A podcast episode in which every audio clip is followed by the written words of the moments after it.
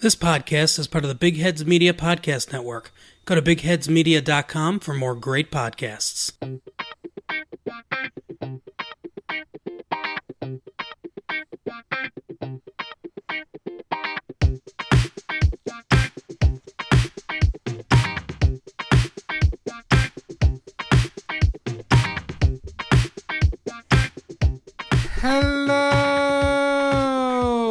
Welcome back to the Curious Kid podcast.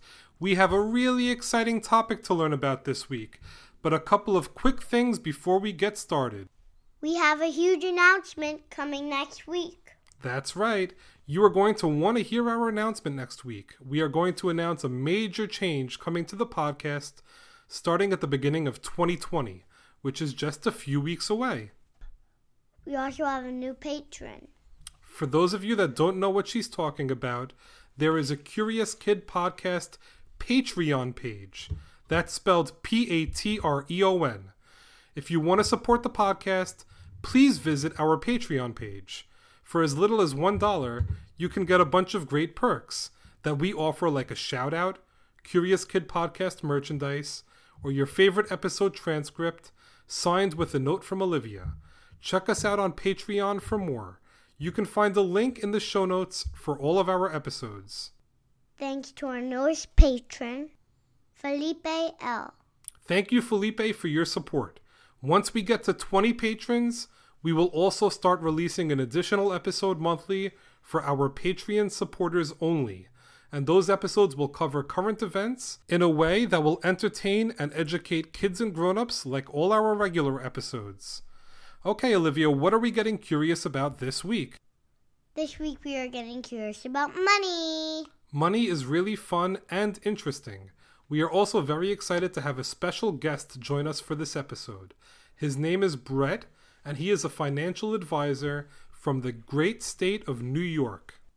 What is a financial advisor? Great question. A financial advisor is someone who helps people save their money for the future. I see money the same way I see health. Let me explain.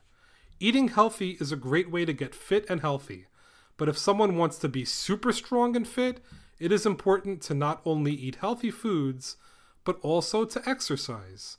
Both diet and exercise are super important in being healthy. This is why I compare it to money. When people get money, whether it's a grown up that goes to work for money, or a kid who might get money for doing chores, or as an allowance, or for birthday gifts, that's only part of it. What you do after you get your money is just as important. The same way that exercise is just as important as eating healthy to be fit and strong. This is where financial advisors come in. Exactly. Financial advisors like Brett could help you do smart things with your money so that you are able to save lots of money for the future.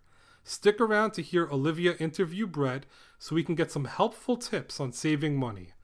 All right, what's the question of the week? The question of the week is which coins have ridges? That's a great one. We handle money but may not pay attention to the detail. In the United States, there are four major coins. They are the penny, nickel, dime, and quarter. Two of those coins are smooth on the edges, and the other two have ridges. Can you guess which two coins have ridges? Okay, let's start talking about pennies. Every penny is worth one cent. That means you need 100 pennies to equal $1. The penny was the first coin introduced in the year 1793, and it was a lot bigger than today's penny, making it hard to use. It wasn't replaced by the smaller penny until 64 years later. Abraham Lincoln's face is on the penny. It is, and he was the first person to be featured on American coins. Lincoln's face was put on the penny starting in the year 1909, which would have been his 100th birthday. At the time, the tails side of the coin had two wheat stalks on it. That lasted for 50 years until in 1959, the wheat stalks were replaced by the Lincoln Memorial in Washington, D.C., which has been on the penny ever since. There was a time that pennies and dimes looked the same. This is interesting. If you've ever seen or touched pennies and dimes, you know that they are very close in size.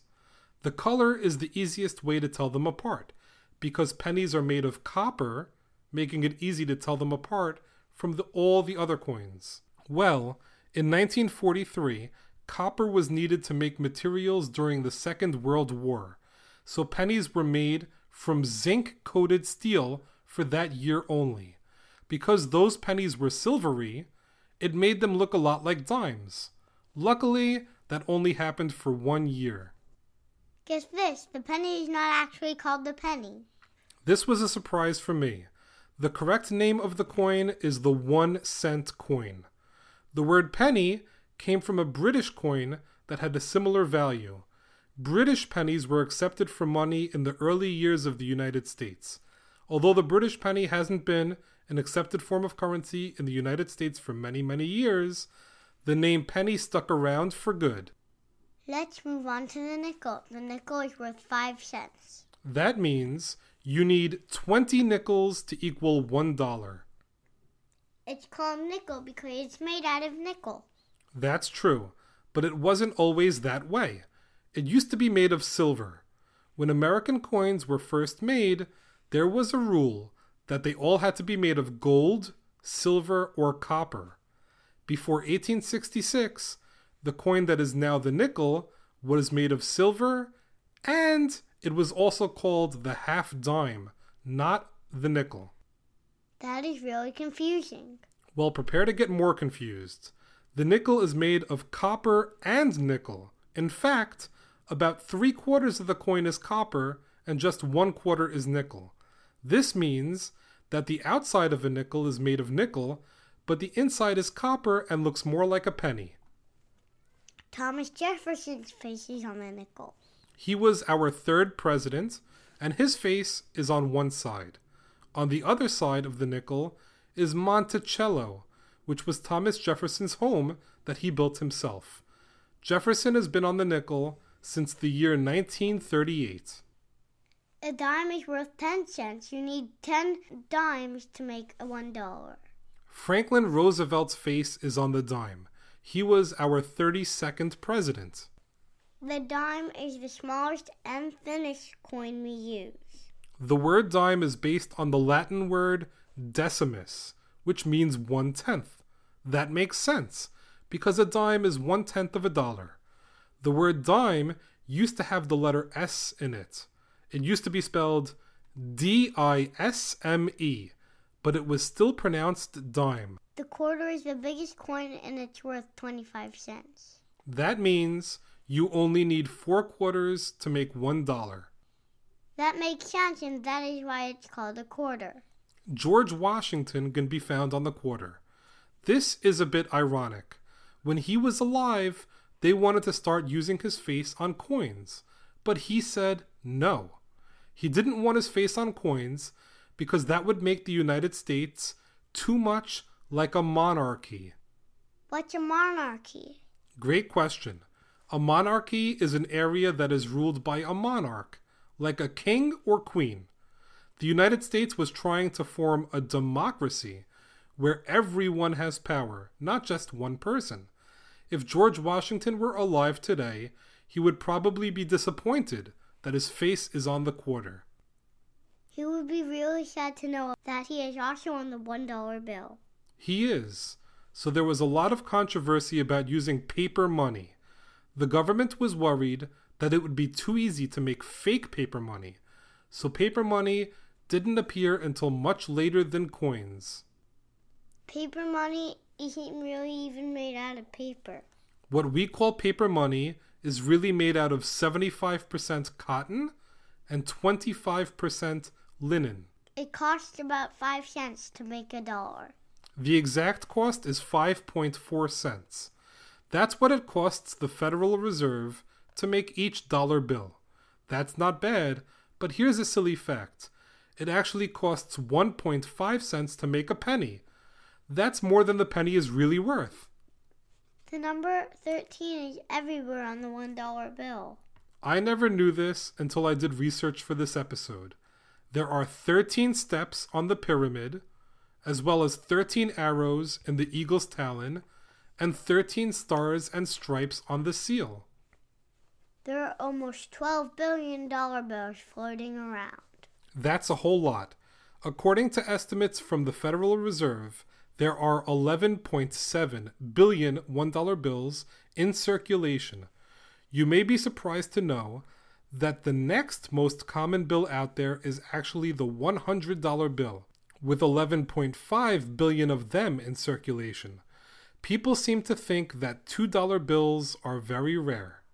It turns out that there are 1.2 billion of them hanging around, which is not much less than the 1.7 billion $50 bills in circulation. So it appears as though $2 bills are not so rare after all. Dollar bills are full of bacteria. Of course they are. A study conducted by the US Air Force found that 94% of dollar bills contain bacteria. That's no surprise because so many people touch them.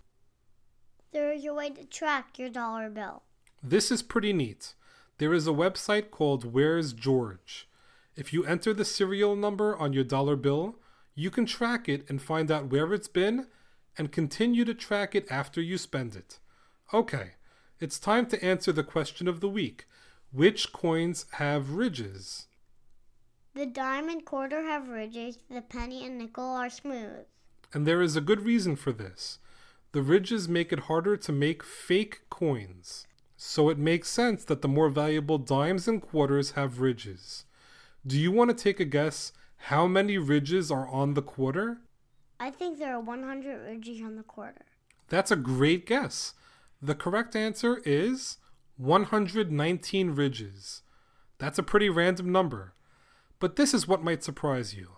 The dime, which is a lot smaller than the quarter, has 118 ridges, just one less than the quarter. That's because the ridges are much closer together on the dime. Now that we've learned a lot about money, let's talk to Brett to learn more. Brett, thank you for being on the podcast. Thank you, Jacob and Olivia, for having me on the podcast today. I am so excited to be here. And I work with individuals and families to help them to achieve their short term and long term goals.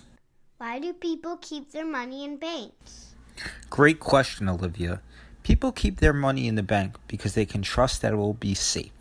People also put money in the bank because it can help the money grow a little bit and turn into a larger amount by earning interest, which is like a reward the bank gives people for keeping that money in the bank.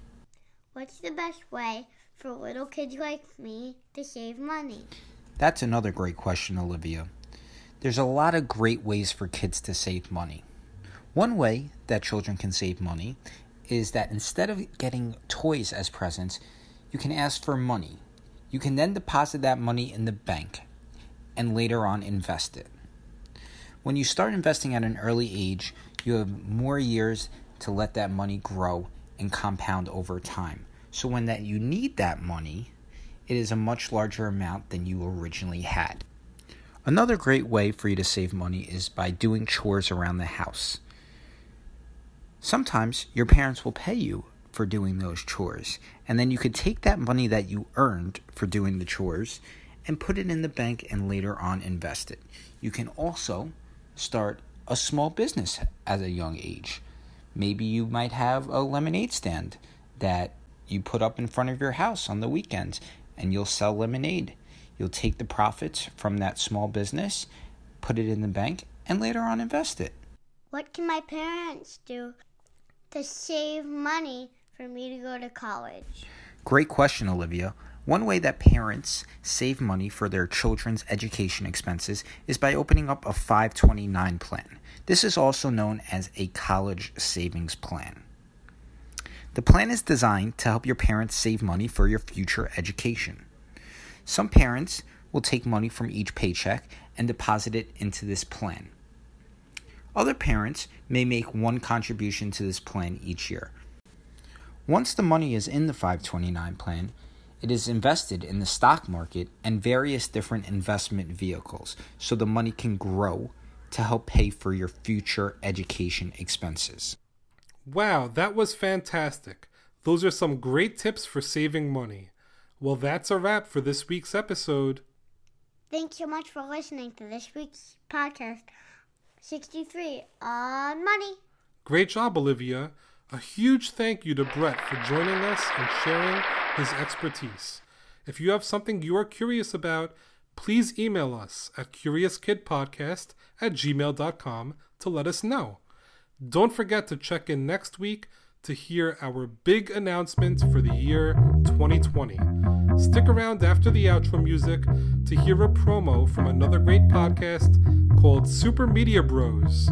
The Super Media Bros podcast covers everything pop culture movies, music, television, and video games. The podcast is hosted by super funny best friends, and new episodes are released weekly. All you mommies and daddies should give them a listen. Join us next week when we get curious about waterfalls. As always, thank you so much for listening and getting curious with us.